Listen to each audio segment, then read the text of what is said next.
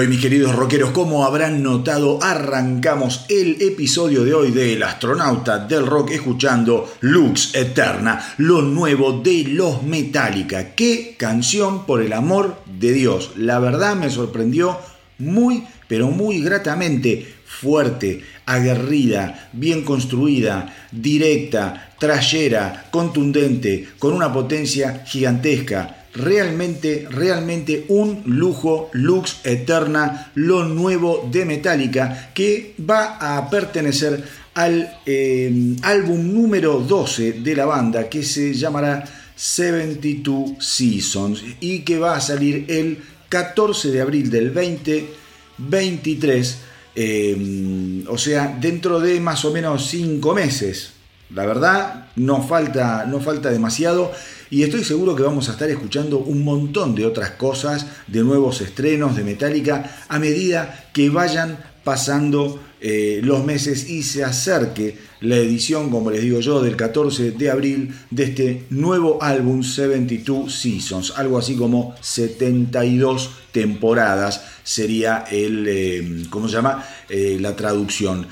La canción, y supongo que todo el álbum, va eh, a estar o estuvo producida en realidad por el señor Greg Fidelman, un productor muy, pero muy afamado, que eh, ya trabajó con eh, Metallica en lo que fue Hardwire to Self Distract. Y como siempre, y como siempre, cuando Metallica saca algo nuevo, material nuevo, empezaron los eh, dimes y diretes, fundamentalmente apuntándole a Lars Ulrich, porque claramente, claramente la producción de la batería es absolutamente eh, contundente y está claro que esa precisión, esa eh, locomotora de, de Ulrich con el doble bombo, digamos que evidentemente eso está producido, tocado, emprolijado, como ustedes quieran llamarlo, pero eso a mí a esta altura del partido me importa poco nada, seguramente en vivo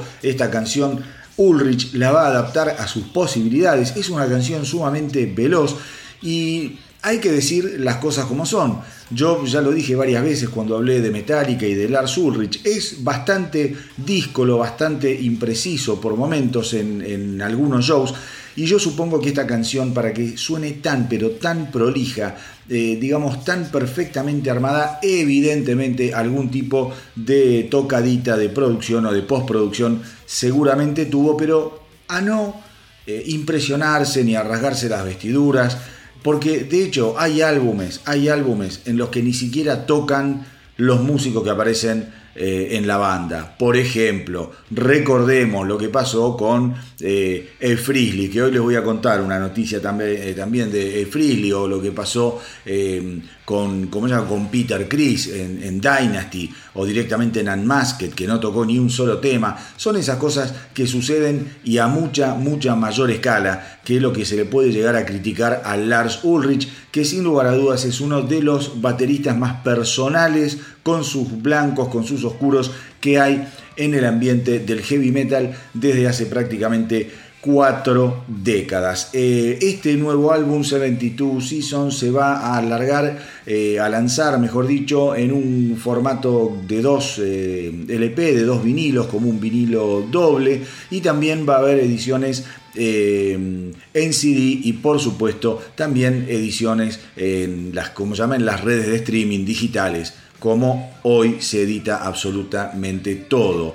Un poco la temática de lo que es 72 eh, Seasons tiene que ver, según Hetfield, con una noción sobre cómo nosotros nos eh, posicionamos frente a nuestra vida de adultos y si somos capaces de dejar los paradigmas con los que nos han educado, esos modelos con los que nos han educado nuestros padres, eh, esas creencias con las que fuimos quizá embuidos, y si somos capaces de generar ese cambio, porque hay gente, dice Hetfield, que la verdad no logra, no logra dar esos pasos adelante hacia una adultez que tengan con una personalidad ya definida y propia, sino que siguen agarrados a esos mandatos familiares que, eh, digamos, los terminan, eh, ¿cómo les puedo decir? Les terminan anulando su verdadera personalidad. Veremos, veremos de, qué van las letras cuando salga el álbum, cuando vayan saliendo las canciones, para indagar un poquito más en este concepto que eh, Hetfield estuvo dando a conocer esta semana en todo lo que fueron las acciones de promoción de Lux Eterna y del lanzamiento futuro de 72 Seasons. Les cuento que el álbum va a tener 12 canciones y va a durar 77 minutos. Álbum largueiro, álbum largueiro. Bueno, Hardwire and Celtic Track, ya lo sabemos todo, también fue un álbum absolutamente largo.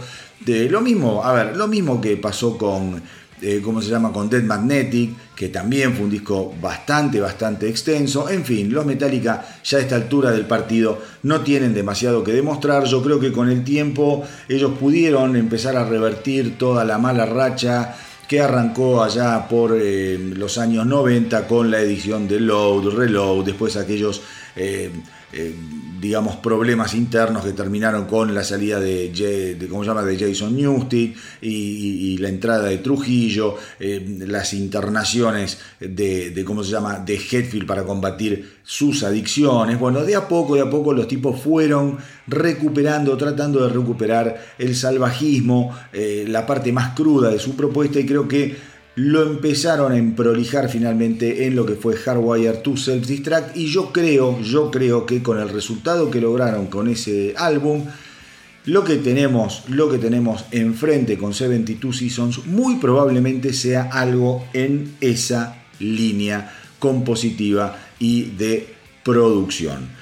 Em, en cuanto a distintas declaraciones que estuvieron haciendo los integrantes de Metallica, por ejemplo, por ejemplo, estuvo también eh, hablando Kirk Hammett. Kirk Hammett, eh, ustedes sabrán que eh, para lo que fue la grabación y la producción de em, Hardwire to Cell Distract, prácticamente él no intervino porque fue el momento en el que él perdió su celular con algo más de 300 bases, 300 riffs, 300 ideas para posibles canciones y eso lo dejó muy rezagado al momento de comenzar a componer el material de aquel álbum del 2016. Él dice que todo este tiempo, eh, a partir de lo que fue la pandemia y tener un poquito más eh, de tiempo para componer, dice que él logró, logró recuperar el tiempo perdido, no así las canciones perdidas, eh, pero sí el tiempo perdido y que se logró hacer de un montón, un montón de material nuevo. Robert Trujillo, al mismo tiempo bajista de Metallica, un poco reforzó esto que decía, como es que decía Hammett sobre cuánto había estado trabajando en nuevas composiciones y en nuevas ideas para este nuevo álbum, diciendo que es realmente impresionante verlo componer y trabajar y tirar eh, riffs y distintas ideas a Kirk Hammett. Pero, pero, tengamos también en cuenta que Hetfield, que Hetfield en su momento, en su momento, había dicho eh, sobre esto, esto que le pasó a Kirk Hammett en, la época de mm, Hardwire to Self Distract, medio que lo había eh, rayado todo, porque salió a decir como que bueno, que él eh, creía obviamente en lo que decía Kirk Hammett, pero que le parecía raro que un guitarrista profesional, un músico profesional, no tuviese un backup en una computadora, por ejemplo, de todo lo que tenía en el teléfono y que él cree que Kirk Hammett en realidad no participó de lo que fue la composición del Hardwire to Self Distract, más que nada porque tenía algunos problemas a nivel personales que si él quiere algún día los aclarará. No lo dejó muy bien parado, no lo dejó muy bien parado y yo el otro día hice un video en YouTube sobre Lux Eterna y acá voy a repetir un poco una parte de ese video que en la que dije que me interesa muchísimo ver cuál es el input o cuál fue el input en 72 Seasons de Kirk Hammett. ¿Por qué? Porque, eh, digan lo que digan, Ulrich y Hetfield son las cabezas, los líderes de esta banda, los dueños de todo el emblema que representa la, empresa metálica y no tienen ningún empacho. De hecho, en estas declaraciones que yo les dije, les comenté de como es de James Hetfield, él hasta en un momento dice, al final hicimos lo que hacemos siempre. Lars Ulrich y yo nos pusimos al hombro todo lo que tenía que ver con la composición, con la producción del álbum y así fue que nació Hardwire to Self Distract. Sepamos, sepamos también que Metallica no es, no es un ambiente muy amigable entre los integrantes, más allá de que ellos se hablan o salen a dar declaraciones, que se sienten como hermanos, que son los hermanos que nunca tuvieron, que patapín, patapán. Yo creo que ya ellos un poco están prisioneros de una jaula de oro y de una empresa que a esta altura del partido eh, vale la pena más seguir nutriéndola con giras, con discos cada tanto que tirar todo por la borda. Pero que sin lugar a dudas, mis queridos rockeros, sepan que Metallica es un ambiente bastante, bastante tóxico para trabajar. Eh, si quieren tener un acercamiento a eso, no dejen de ver aquel documental fantástico que se llama Some Kind of Monster, lo encuentran en Netflix y que habla sobre todo el periodo previo a la grabación de Saint Anger, donde eh, los eh, miembros de Metallica, Kirk Hammett, eh, Lars Ulrich, y James Hetfield se someten a unas sesiones de, ¿cómo de, de, psicoterapia en grupo mientras van haciendo todo lo que es el proceso de composición y producción del álbum junto a Bob Rock, que ese álbum, bueno, en ese álbum en San Enger, Bob Rock es el que toca el bajo. Bueno, y ahí van a ver un poco la dinámica enfermiza que tiene Metallica. Por eso estas declaraciones de Hetfield, que ya tienen algún tiempo, no son de ahora, pero realmente volver a leerlas es medio como fuerte, porque hay que ver hasta qué punto no condicionan a, eh, como es, a la participación más activa de Kirk. Yo espero que Kirk Hammett meta mucho y haga lo suyo, para darle también un tono de nuevo aire a Metallica, que es una banda, es una banda sensacional, pero que por momentos, por momentos, al menos es lo que me pasa a mí, termina como em, sonándome demasiado forzada. Y yo creo que esa, eh, ese sonido forzado, esa sensación que a mí me da eh, cuando, cuando escucho fundamentalmente, insisto, los últimos álbumes, eh, cuando escucho Hardwire to Self Distract, cuando escucho Dead Magnetic, Sun Anger, les diría que con Load y Reload también me pasan lo mismo. Es como que los tipos después del álbum negro, ese cimbronazo de éxito gigantesco que tuvieron, y empezaron como a perder la brújula y creo que de a poco se van reencontrando, pero que en ese, en ese camino hacia el reencuentro con la esencia, ya los tipos no son lo mismo que eran, es gente más grande, gente multimillonaria, son tipos caprichosos, entonces las relaciones humanas condicionan también muchísimo em, todo lo que es el producto final. Y por eso me interesa que en una banda como Metallica, eh, la, impronta de la mayor cantidad de miembros, la participación de la mayor cantidad de miembros en el proceso de composición le van a hacer un verdadero, un verdadero bien. Mal no, no les ha ido, obviamente, pero creo que a nivel musical Metallica todavía tiene alguna cocarda más que, eh, que ganar. Esperemos, esperemos que este nuevo álbum 72 Seasons eh, sea esa, esa nueva cocarda. Ya ganaron una con eh, Hardwire to Cell Distract. Para mí, ahí ya dieron un gran paso adelante, un gran paso adelante. Espero que este sea un paso aún más grande. Con respecto también a Metallica, les cuento que James Hetfield, James Hetfield, em, y esto tiene que ver con las relaciones, con la dinámica medio, eh, ¿cómo les podría decir? A ver, eh, es un terremoto permanente Metallica, porque estas sí son declaraciones de esta semana que hizo James Hetfield a la revista The New Yorker. Le hicieron un extenso reportaje y cuando le preguntaron a la distancia qué pensaba de Load y de Reload, dice, mira, con el tiempo yo terminé admitiendo y dándome cuenta que esos álbumes resultaron forzados. Yo lo siento como álbumes forzados. Lo que dice Hetfield, y acá viene lo que yo les trato de hacer entender en cuanto a lo que son las relaciones humanas y las dinámicas de las bandas y fundamentalmente lo que les decía que el ambiente en Metallica no siempre es el mejor. Directamente en este caso, en este caso respecto a Load y Reload, Hetfield se lava las manos, dicen, muchachos, entendamos que esto fue una, idea, una idea de Lars y de Kirk Hammett. Yo no estaba muy de acuerdo con tener que hacer un álbum como Load y un álbum como Reload, pero ellos estaban con una visión muy clara de que sí había que hacerlos y cuando vos estás en una banda, lo que tenés que tener es compromiso, apoyar a tus compañeros, eh, y la verdad, dice, los resultados no fueron los que esperábamos. ¿Mm? O sea, se está lavando, como le digo yo, se lava las manos, los manda al frente a los otros dos, cosas que tampoco están buenas hacerlas, menos que menos, menos que menos, al momento de estar sacando un nuevo álbum dentro de unos meses. Si esto lo leyó Lars Ulrich, seguramente no le va a causar ninguna gracia y habrá habido una pequeña o no tan pequeña pelotera y que esperemos que no, no, termine en algo más grande el día de mañana. Kirk Hammett se la come tranquilo, no, se mete en este tipo de, de, quilombos y siempre está como a un costado tratando de ser la, la, como es el, sobrepeso para lograr un, el contrapeso, mejor dicho, para lograr algún tipo de equilibrio dentro de lo que es esa relación tan volátil entre Hetfield y Lars Ulrich. Em, así que bueno, mis queridos rockeros, me pareció una buena manera de arrancar el programa de hoy escuchando lo nuevo de Metallica, que sin duda fue el estreno, el estreno y la sorpresa de esta semana que pasó. Una buena noticia también em, tengo acá en, en, ¿cómo es?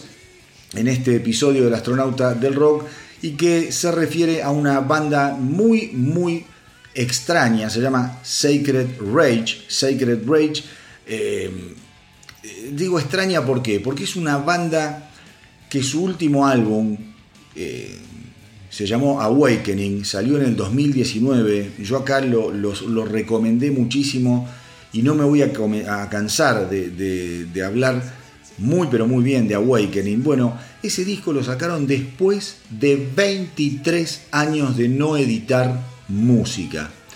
Entonces el líder, el líder de Sacred Rage, Phil Rind, eh, admitió esta semana que deben tener unas 4, 5, hasta quizá 8, 9 canciones en proceso, en proceso, que aún no están terminadas y que no, tampoco las pueden dar a conocer ni siquiera en eh, los shows en vivo, pero que todo indica que después de terminar con una serie de compromisos en el 2023 tienen que girar por Europa, tienen que hacer una gira con Sepultura. Eh, dicen que bueno, que van a volver al estudio para grabar un nuevo álbum. Eh, pensemos que les digo lo que les digo, es una banda que pasó 23 años, 23 años sin editar música. Pero lo que hicieron, lo que editaron, el disco Awakening del 2019 provocó tanto en la crítica especializada como en los fans ya ni siquiera me atrevería a decir los fans de la banda, sino los fans del metal, porque muchísimos fans de Sacred Rage ni se habrán de la primera hora ni se habrán enterado que eh, sacaron que habían sacado un nuevo álbum ya después de tanto tiempo y una banda con cero prensa, cero marketing. Pero la verdad es que los tipos les fue muy bien, captaron la atención de una nueva generación de trayeros las críticas, como les digo, eh, los trataron realmente, realmente en una forma excelente. Yo, desde mi lugar, siempre que puedo recomiendo este álbum. Y lo que dice Phil Ring también respecto a lo que fue haber sacado este disco, Awakening, en el 2019, es que a él le resultó increíble la respuesta que hubo por parte del público y que eh, se había dado cuenta cuán interesante era poder salir de gira no a tocar siempre las mismas canciones, sino a tocar nuevas canciones y que eso le produjo un placer que él hasta había olvidado, porque después de tanto tiempo de no grabar música, básicamente era una banda que tocaba en algún festival que otro, en lugares muy chicos, tocaban muy cada tanto, eh, y siempre básicamente las canciones viejas, por decirlo de una forma. Entonces ahora cuando largaron Awakening en el 19, los tipos se dieron cuenta que algo, algo habían movido, algo habían movido en eh, lo que era el ambiente del thrash metal. Una banda súper, súper interesante, insisto, traten de escuchar Awakening del 2019, porque una vez que lo escuchen, yo les aseguro que van a empezar a recorrer la discografía de los Sacred Rage, que no es para nada extensa, obviamente, y se van a encontrar con una banda absolutamente increíble.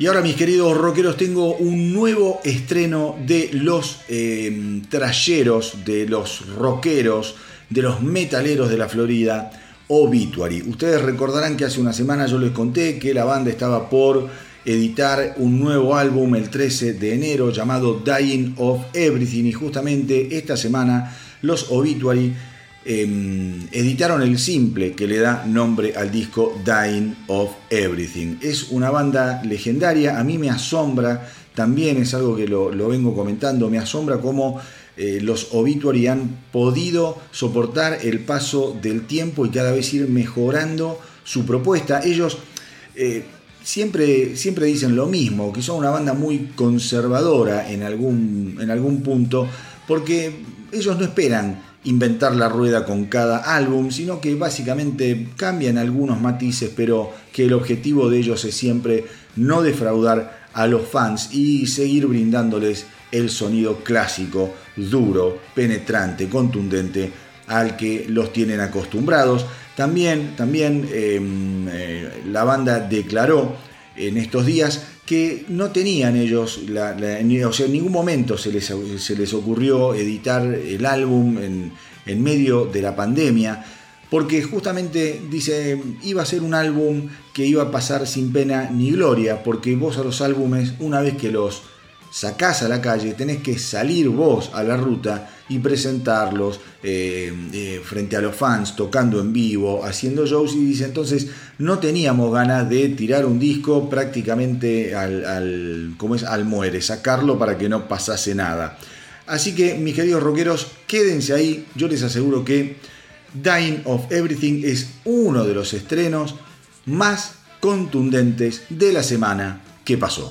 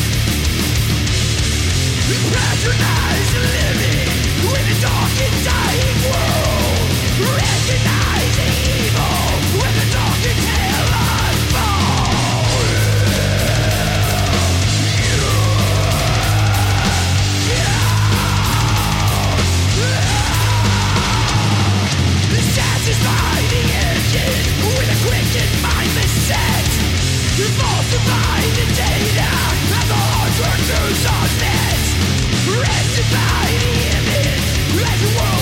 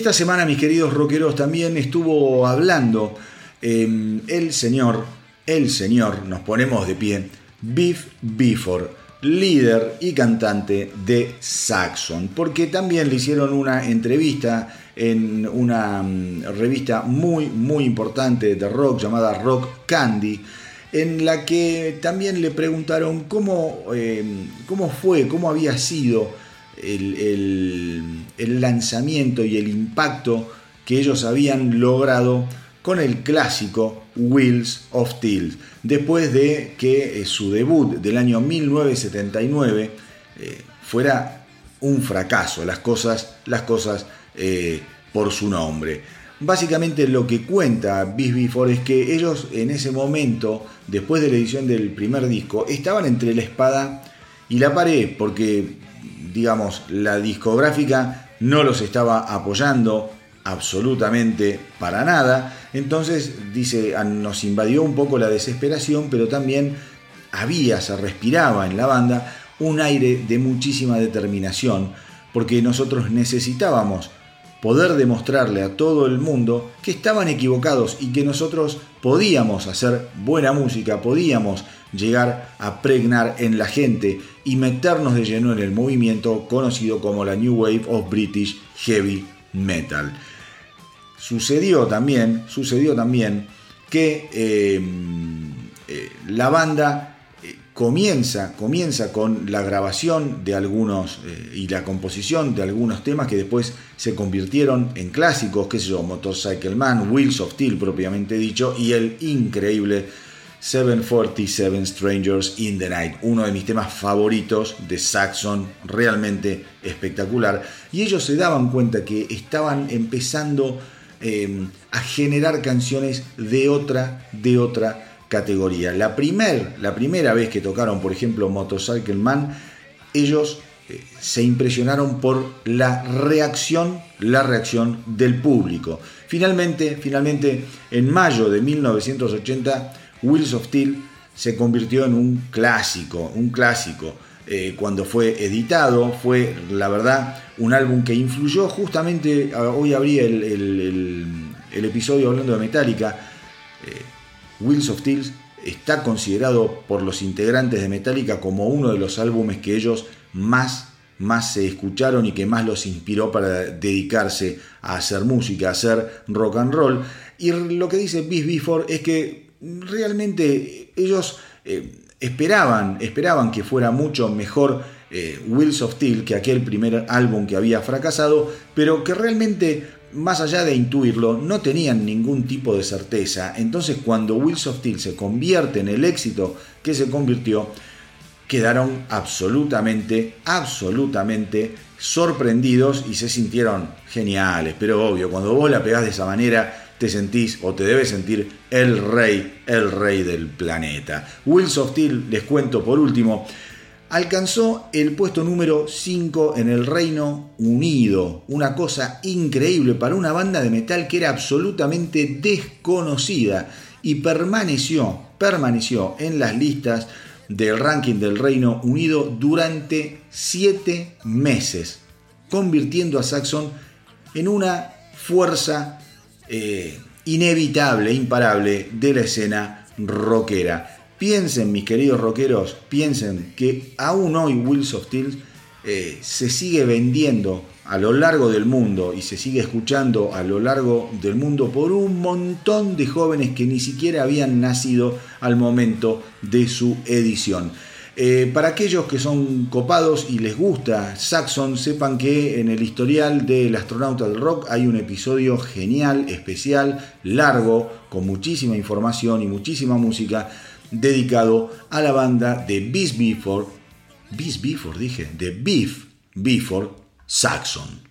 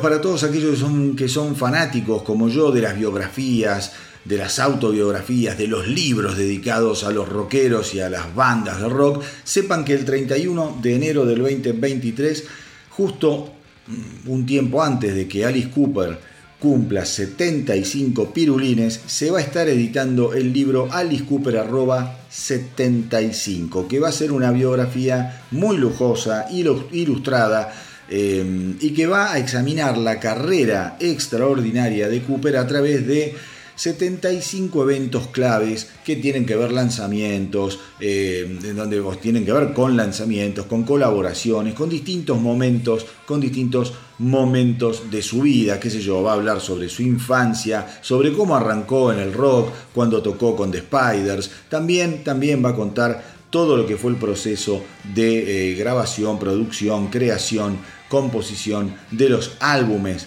de, de, es, de su carrera, cómo fue que se eligieron los distintos simples, los distintos sencillos que se fueron editando, va a hablar de colaboraciones, como les dije recién, con gente como Slash, Dave Grohl, cuando no, Johnny Depp, eh, qué sé yo, eh, Wayne Kramer, en fin, la verdad que eh, va a ser para no, para no perderse, porque también Ahí va a haber capítulos o episodios, como, les, les, estaba diciendo, dentro de estos 75 momentos de su vida, en los que va a hablar también eh, de su relación con sus guitarristas. Ustedes saben que eh, en la carrera de Alice Cooper, fundamentalmente ya cuando dejó la banda y él se adueña de, la marca Alice Cooper, ha tenido una sucesión de guitarristas brillantes, Glenn Buxton, que Nita Strauss, que ahora está tocando con Demi Lovato, antes de Nita Strauss estuvo Orianti, bueno, una cantidad de guitarristas que fueron un verdadero lujo. Y también, también, cómo no, va a hablar mucho, bastante aparentemente en este libro, eh, sobre su esposa, sobre su esposa Cheryl, que, eh, bueno, él la adora, de hecho, él confesó que tienen un pacto hecho con su mujer que andás a ver, ojalá, ojalá que no, no suceda, pero cuando muera uno, el otro se va a quitar la vida. Una cosa media loca, supongo que será algo más que tiene que ver con, con la promoción de algo, en algún momento lo dijeron y que eso va a quedar en la nada. Así que ya les digo, ya les digo, eh, va a estar buenísimo, falta muy poquito para la edición de este libro, se va a llamar por última vez se los digo, Alice Cooper arroba 75, se va a editar el 31 de marzo del 2023 y sin lugar a dudas me lo voy a comprar.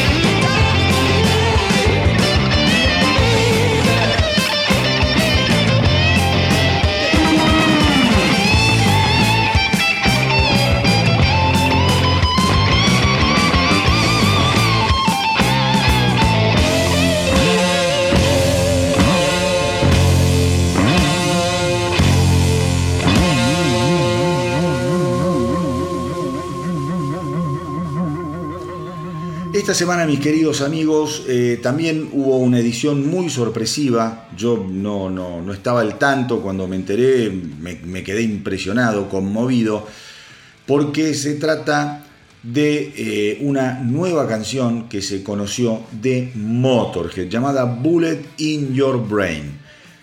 ¿Qué es esto? A ver, eh, les cuento un poco. El último álbum de Motorhead, editado en el 2015, se llamó Bad Magic. Es un gran, gran disco, no dejen de escucharlo. Un disco eh, que a Lemmy le costó muchísimo, muchísimo grabarlo por el estado tan deteriorado en el que tenía su salud. Eh, fue un disco en el que prácticamente cuando él grababa las voces tenían que ir grabando frases, parar, después grabar algunas otras frases, parar, porque el tipo estaba realmente complicado. Pues bien, el 24 de febrero del 2023 se va a editar Bad Magic, Seriously Bad Magic, que básicamente ¿qué es una actualización de aquel eh, Bad Magic del 2015 que va a estar repleta de bonificaciones, va a tener dos canciones nuevas, justamente esta que vamos a escuchar ahora, Bullet in Your Brain, y después Greedy Bastards es la otra que seguramente va a ser editada antes de que salga el disco como otro adelanto. Eh, también este Bad Magic Seriously Bad Magic, esta edición especial, va a contar con, em, es, con una actuación en vivo eh, que, em, como es, que se dio en Japón en el año 2015, un año que fue tremendo para Motorhead porque justamente por los temas de salud que tenía Lemmy, muchos shows del 2015 eh, digamos, fueron suspendidos o antes de que se iniciaran o directamente, y esto lo pueden ver en YouTube, eh, a las pocas canciones ya Lemmy bajaba los brazos, pedía perdón, decía no doy más y se las tomaba ya, y no, no, no podía seguir, no daba con su alma el loco este.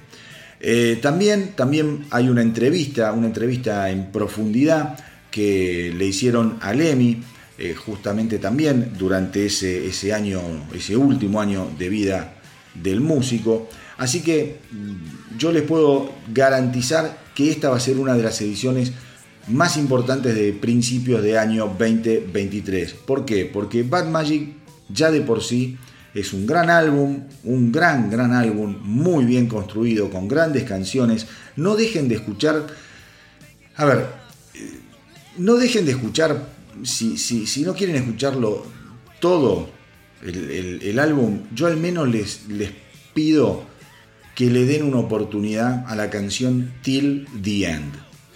Es una balada de despedida. Lemmy sabía que se moría que ya no tenía mucha cuerda, él lo, sabía mejor que nadie. Till es la manera en que él se despide de todos nosotros, de los fans. Realmente es conmovedora, conmovedora.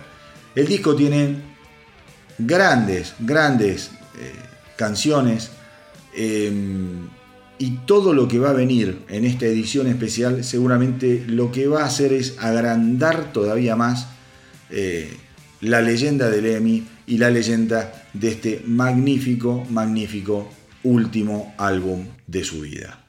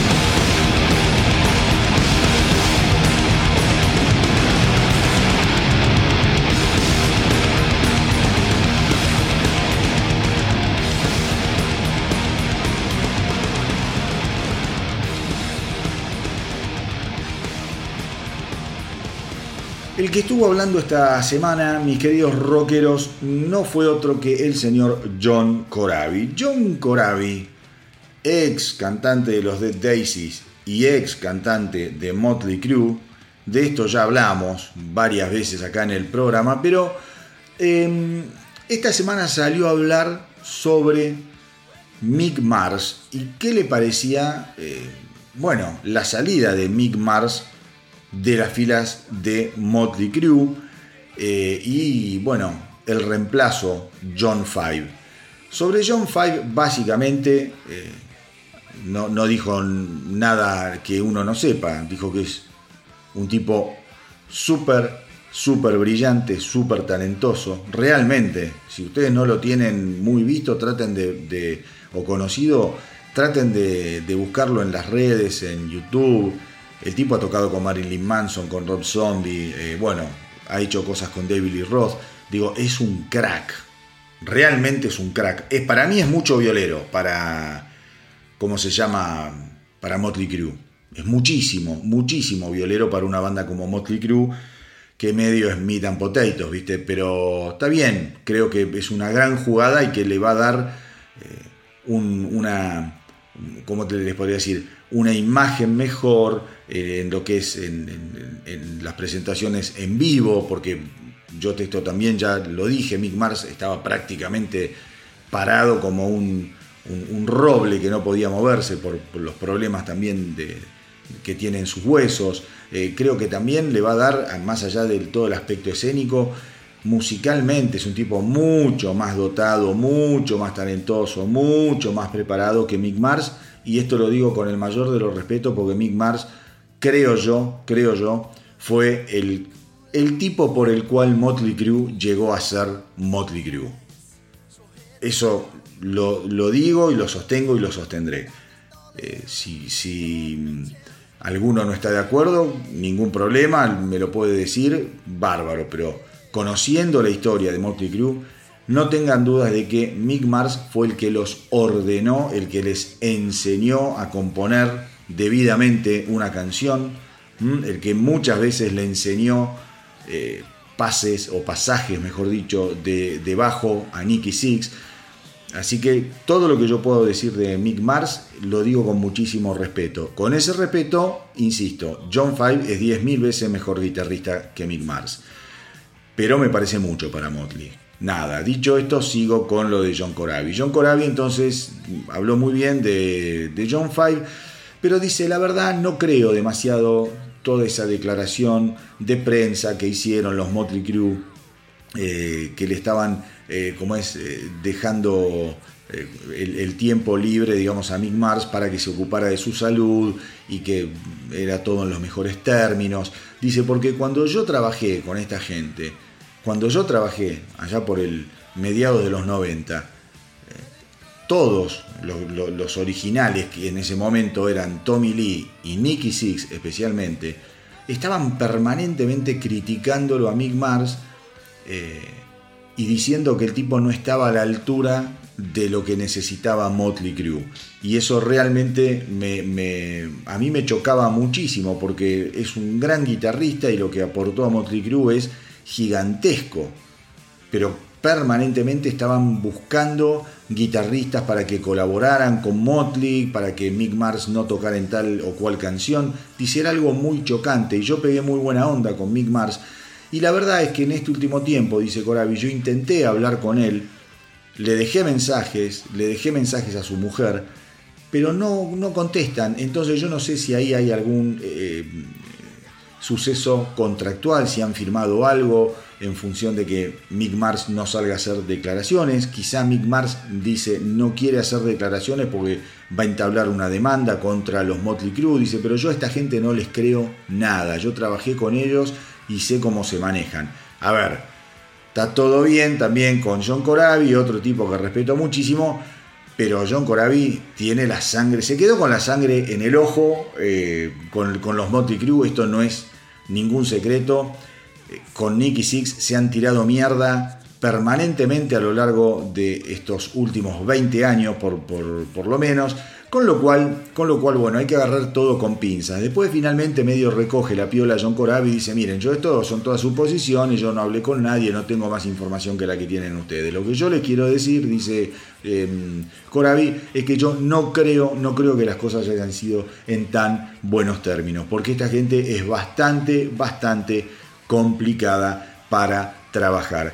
Y yo supongo también, mis queridos rockeros, esto es ahora una suposición mía, que también Corabi cada tanto tiene que salir a hablar de Nicky Six o tiene que salir a hablar de Motley Crue para em, ¿viste? empujar un poquito su carrera que después de mucho tiempo de andar con los Dead Daisies hace un par de años se fue de los Dead Daisies para comenzar una carrera solista, pandemia, quilombo, el tipo está grabando eh, o ya tiene grabado un nuevo disco, no sé cuándo lo van a editar, si lo va a editar, pero ya tiene un nuevo disco prácticamente listo. Y quizá, bueno, todo esto también es generar un poquito de fuego, un poquito de humo, para que la gente le preste atención a John Corabi y a lo que pueda salir de su cabecita, de su talento, de su guitarra, de sus canciones, de su música.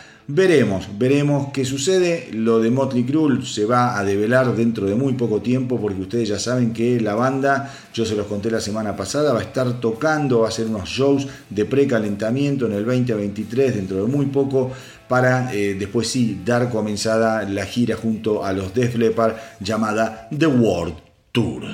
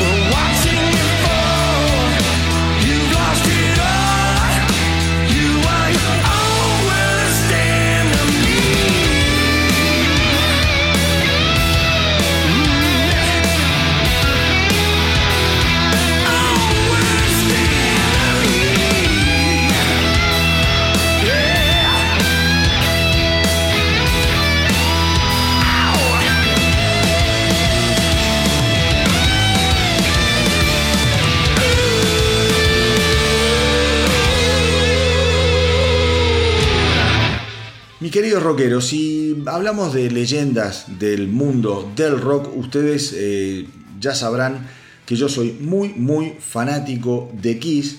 Soy muy fanático de la primera era de Kiss, obviamente. Y esta semana, esta semana se conocieron algunas noticias que tienen que ver nada más ni nada menos que con el legendario Ace Frehley que confirmó que a comienzos del 2023, más o menos la idea es que sea abril, mayo, por, más o menos lo que es el otoño, el otoño, digo, la primavera o el verano en, el, como es en el hemisferio norte, ahí tiene pensado lanzar su nuevo álbum, su nuevo álbum. La verdad que a mí me encantó esta noticia porque yo creo que estamos disfrutando desde hace más o menos 10 años de la mejor versión de Ace Frehley. Estamos eh, frente a un tipo recontra, recontra pujante, revitalizado. Ha grabado dos muy buenos álbumes de covers, Origins Volume, Volume 1 y Origins Volume 2. Yo no soy muy afecto a los covers, pero escucharlos eh, de la mano de Dave Frisley me, encantan. Es un tipo que nació, nació con un gran talento para hacer canciones de otra gente y hacerlas suyas, digamos, ¿no? Eh, y también no hay que olvidarse de lo que fue aquel gran álbum, sí de material original, en este caso se llamó Spaceman, del año 2018. Eh, en noviembre del año pasado, del 2021, E. Frisley había dicho que ya estaba colaborando con su amigo, su viejo amigo, Pepi Castro, para componer algunas, algunas canciones. Dice que, eh, bueno, trabajar con Pepi Castro es un verdadero lujo. El tipo eh, ha tocado y ha, como se llama, eh, colaborado con Kiss, con Gene Simon como solista, como compositor. también estuvo involucrado en discos de Frisley y también trabajó este Pepi Castro con Paul Stanley. O sea que todo en Kiss siempre, siempre está medio relacionado. Es una pena, la verdad que es una pena que Dave Frizzly no, no, no esté en Kiss. Está todo bien con Tommy Tyler, bárbaro, es un fenómeno, divertidísimo todo, pero yo creo que Dave Frizzly, no sé, evidentemente ahí hay un, hay un quilombo irremediable, porque hay una relación de amor-odio, porque entre él, Stanley y Simmons eh, se tiran mierda, después se tiran rosas, colaboran, después hablan mal. Es muy raro, es muy raro, pero bueno, ya está, eso no, no va, no creo que vuelva a suceder, así que vamos a concentrarnos en lo que tiene que ver con lo nuevo de Frizzly, que eh, seguramente va a estar buenísimo, es un álbum en este caso de canciones también originales, quizá va a meter algún cover, a él le gusta mucho meter covers también en sus discos de canciones eh, como es originales, y la verdad es que eh, también Freely dijo que el proceso de composición fue bastante raro porque en el 2020 recién dice que tenía escritas unas tres canciones eh, y no mucho más eh, y que ni siquiera estaban terminadas porque digo él dice que vive vive muy en aquel momento vivía muy lejos de lo que es el ingeniero de sonido que trabaja con él que se llama Alex Salzman. ¿Qué sucede? A. Frizzly luego se mudó, se mudó a lo que es New Jersey y entonces ahora están muy cerca, dice, y esa cercanía me permitió, me permitió trabajar un montón, un montón, eh, como es, eh, como es en, las nuevas composiciones. Y no solo eso, dice, después del disco que tengo pensado editar de material original, seguramente, seguramente va a llegar Origins Volumen 3. O sea, como les digo, el tipo está absolutamente enfocado en el laburo, cosa que me encanta. Hablando del mundo Kiss, les cuento que Gene Simmons finalmente esta semana admitió que Ace Frehley tenía razón eh, respecto del álbum, de aquel papelón llamado Music from the Elder, de 1981. Eh, Gene Simmons dice que sí, que la verdad eh, fue un disco que polarizó muchísimo a, la gente y que cuando él mira hacia atrás, eh, en algún modo se da cuenta que A. Frizzly tenía razón, que no era el disco que tenían que hacer y que ellos sí necesitaban hacer lo que quería A. Frizzly, que era básicamente un disco de rock, puro y duro.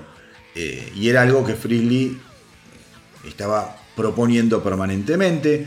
No le, dieron, no le dieron el gusto, siguieron con todo el proyecto de The Elder. Dice, teníamos gente a nuestro alrededor que nos decía que era una buena idea y que las cosas eh, iban a salir bien, pero la verdad no salieron de acuerdo a lo planeado, no salimos del camino, dice eso, les pasa a la banda de rock and roll y Kiss no es ninguna excepción. Simmons también dice que, más allá de darle la razón a Frizzly, hoy en día él sigue opinando que la gran equivocación de Dave Frizzly fue abandonar la banda. Dice, vos cuando estás en una banda, muchas veces no haces, o la banda no hace lo que vos querés, y no por eso tenés que dar un portazo. Que esto me hace acordar a lo que les conté sobre Headfield y Load y Reload. Dice, vos te tenés que quedar eh, en, la banda y pelear desde adentro y construir desde adentro. Cosa que yo coincido, coincido total y absolutamente. Después, obviamente, llegaría el, momento de la partida definitiva de Frizzly. Eh, comenzarían a trabajar con, distintos, con distintos guitarristas, entre ellos con Vinnie Vincent, para lo que fue Creatures of the Night. Un álbum que no se vendió demasiado bien, que acá lo homenajeamos hace poco cuando cumplió 40 años desde su edición, que sacaron una edición especial con temas en vivo, outtake, en fin, bastante, bastante interesante. Eh, pero dice, la verdad que al final todo terminó saliendo bien, dice Simon, porque después de The Elder, Creatures of the Night no, no, no se vendió demasiado, pero sin embargo después se terminó por convertir en un clásico, en un clásico que nos dio muchísima eh, como es, em, credibilidad nuevamente. Y ni hablar de álbumes como Animalize, Asylum y Crazy Nights, que quizá a la crítica no le, gustó, no le gustaron demasiado, pero que todos llegaron a ser disco de oro y discos multiplatino, con lo cual dice, no nos ha ido nada mal porque todavía estamos vivos, vendiendo y seguimos girando.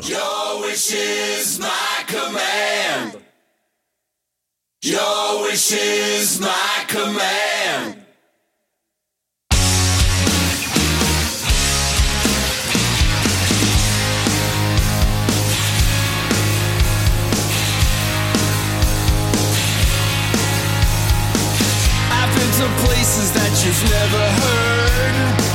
Seen many miracles, don't be concerned.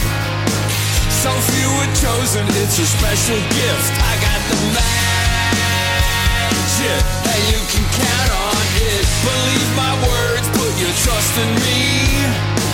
Don't be afraid, cause this is meant to be. Just hold my hand and we'll take a trip.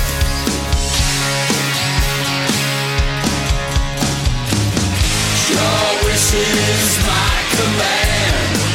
I'll make you happy, girl, you know I can. Your wish is my command.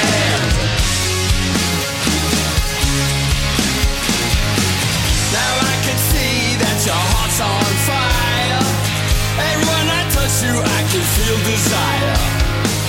You're everything, and that's a matter of fact.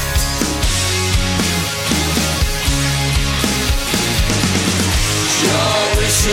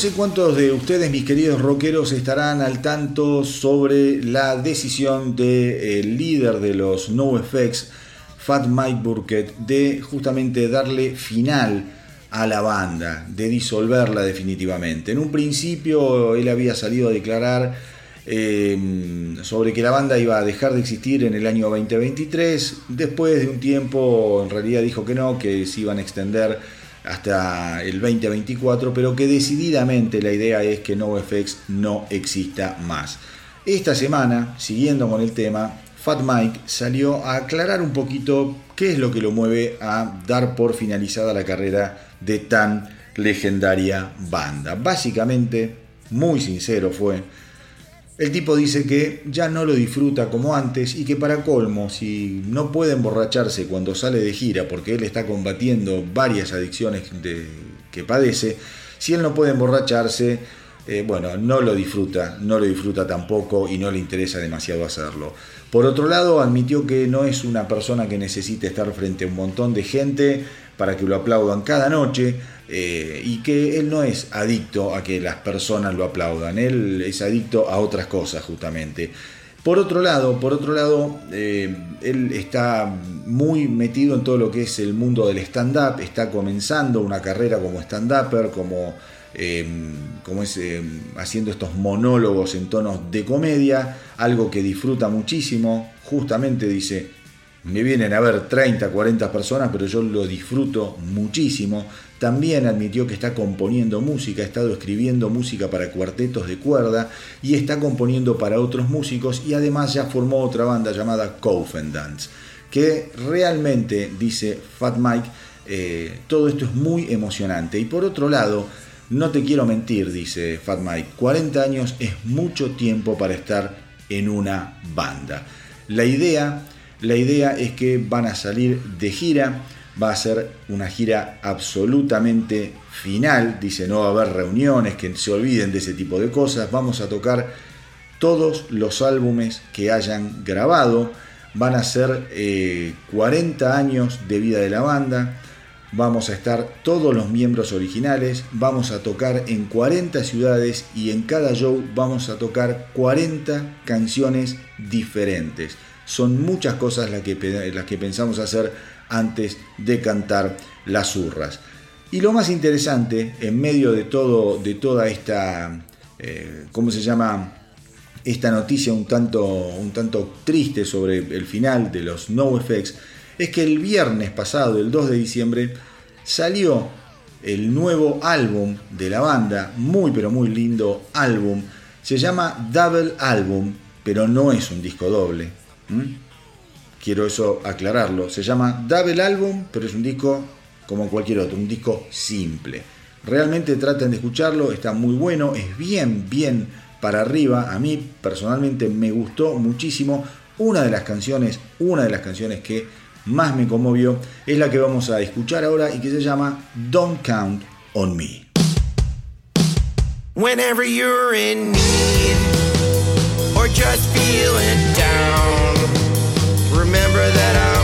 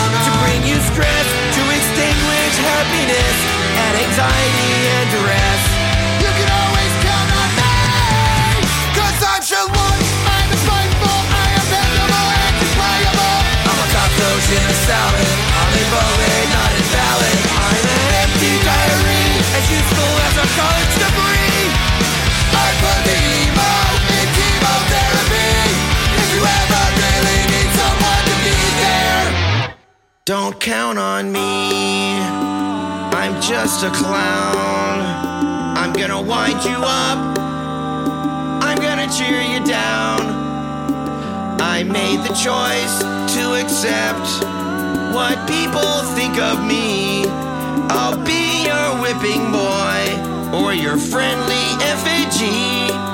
I'll even go down for the count. Don't count on me.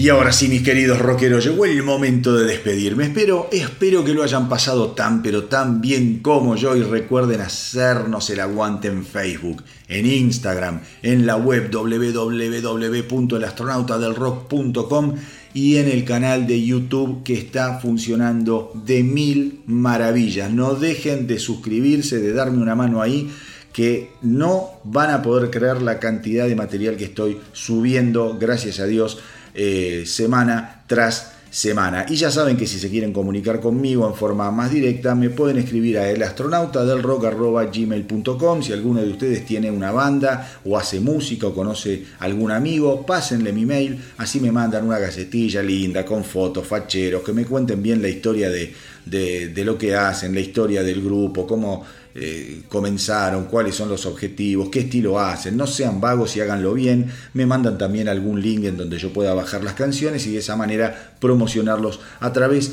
de las distintas, distintas vías de contacto del astronauta del rock. Y ahora hago una pausa y cambio de tono porque esta semana me voy a despedir homenajeando a una artista eh, inigualable que falleció eh, a los 79 años el eh, miércoles de esta semana que pasó. Estoy hablando de la cantante, tecladista y compositora de Fleetwood Mac, Christine McVie. Como les digo, no era una chiquilina, tenía 79 años, pero aparentemente tuvo una enfermedad muy, muy repentina eh, que la liquidó en días. A ella la internan el sábado y muere el miércoles. No, no se supo cuáles fueron los motivos, qué, qué enfermedad tuvo, pero pobrecita no le pudieron salvar la vida. Estamos hablando de una artista realmente de dimensiones épicas. Ella había nacido como Christine Perfect un 12 de julio del año 1943. Eh, en Inglaterra, por supuesto. Hizo una carrera en todo lo que fue el, el mundillo del blues, en, en, en, lo que fueron los fines de los, de los años 60, hasta que finalmente en el año 71, en el año 71 ingresa a las filas de Fleetwood Mac. Ella agarra un periodo de Fleetwood Mac bastante turbulento, cuando no, en, en donde la voz principal de Fleetwood Mac, la voz masculina, por, por, decirlo de alguna manera, estaba a cargo de Bob Welch. Cuando ingresa Christine McVie, Fleetwood Mac sufre, digamos, el, el, segundo advenimiento de genialidad. El primero había estado a cargo de Peter Green, en la época más blusera, más rockera. Peter Green enloquece, se va de la banda y Fleetwood Mac comienza con cambios de integrantes y a navegar en aguas muy pero muy turbulentas hasta que Bob Welch eh, los, los, comienza a encaminar, era un tipo que ya venía con cierta experiencia y ya cuando entra Christine McVie el perfil de composiciones más pop empieza a tener mucho pero mucho peso dentro de Fleetwood Mac. Hablar de Fleetwood Mac, de lo que vino a partir del año 75, eh, es, es, como hablar de una fábula perfecta, ya con la salida de Bob Welch y prácticamente la banda eh, pensando en disolverse, excepto por la cabeza de Mick Fleetwood que dijo, vamos a seguir, ya estaban instalados en los Estados Unidos ellos, y buscando reemplazos de, Bob Welch, él necesitaba un guitarrista para seguir adelante, se encuentra con Lindsay Buckingham y se encuentra con Stevie Nicks, que eran parejas, en un estudio de grabación, y cuando escucha la manera de tocar la guitarra de Lindsay Buckingham, le dice, vos te venís conmigo a Fleetwood Mac. Y Buckingham le dice, no, nosotros nos vamos con vos a Fleetwood Mac. Si ella no va, yo no voy. Y es así que Stevie Nicks también comienza eh, su derrotero por las filas de Fleetwood Mac, que la convertirían, sin lugar a dudas, en un ícono y en una de las cantantes más fabulosas y más respetadas de la historia del rock. Christine McVie fue el equilibrio absoluto entre dos polos ingobernables. Buckingham y Nix eran absolutamente ingobernables y ella siempre estuvo haciendo equilibrio, equilibrando la balanza entre esas dos fuerzas de la naturaleza. Las composiciones de McVie fueron creciendo disco tras disco mencionar algunas eh, canciones, tratar de resumir la carrera de Christine McVie en, un, listado de canciones sería interminable. Se me ocurren Don't Stop, se me ocurren You Make Loving Fun, Over My Head, se me ocurre Say That You Love Me, em, bueno, obviamente Songbird.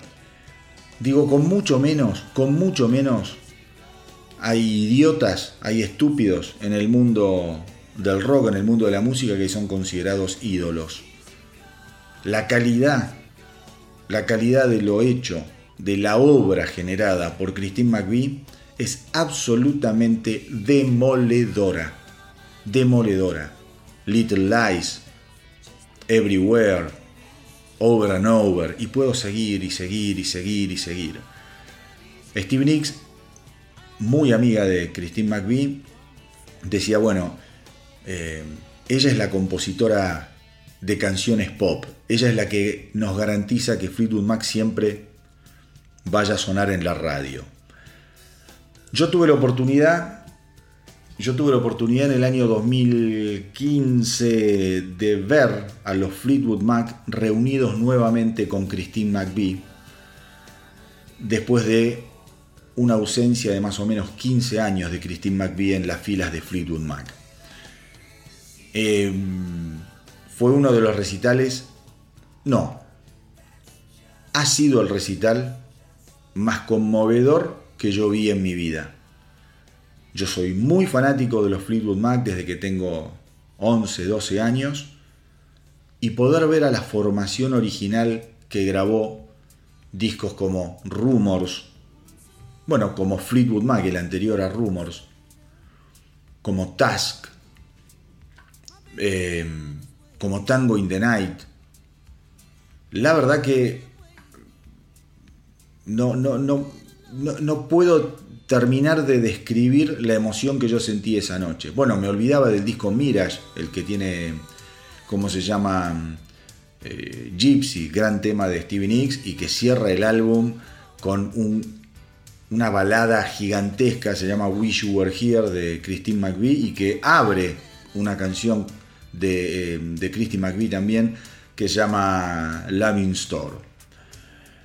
Em, no sé, me, costó muchísimo, hice un video en, que está en YouTube, me costó muchísimo hacerlo y la verdad es que me cuesta mucho también hacer este final, porque me cuesta hablar en pasado de una artista que me acompañó durante toda la vida y que ha sido un referente siempre, siempre, siempre. Yo siempre vuelvo a escuchar Fleetwood Mac, siempre vuelvo a escuchar a Christine McVie. Su disco solista del año 1984 es imprescindible y el disco que grabó hace 2, 3 años atrás, o 4 años, no, no, no estoy ahí muy, muy, muy errado, pero si, si no es del 2017 le pega en el palo, eh, con Lindsay Buckingham, que se llama Buckingham McVie, el álbum.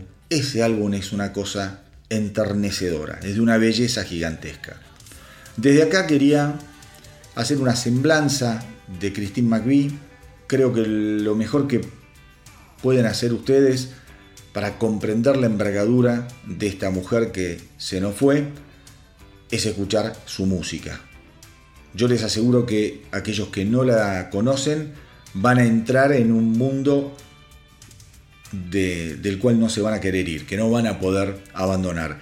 Así que hoy nos vamos a ir escuchando justamente a Christine McVie haciendo una canción de ese álbum sensacional del año 1979 llamado Task. Y la canción tiene una onda, escúchenla, tiene una onda que se cae a pedazos. Se llama Think About Me.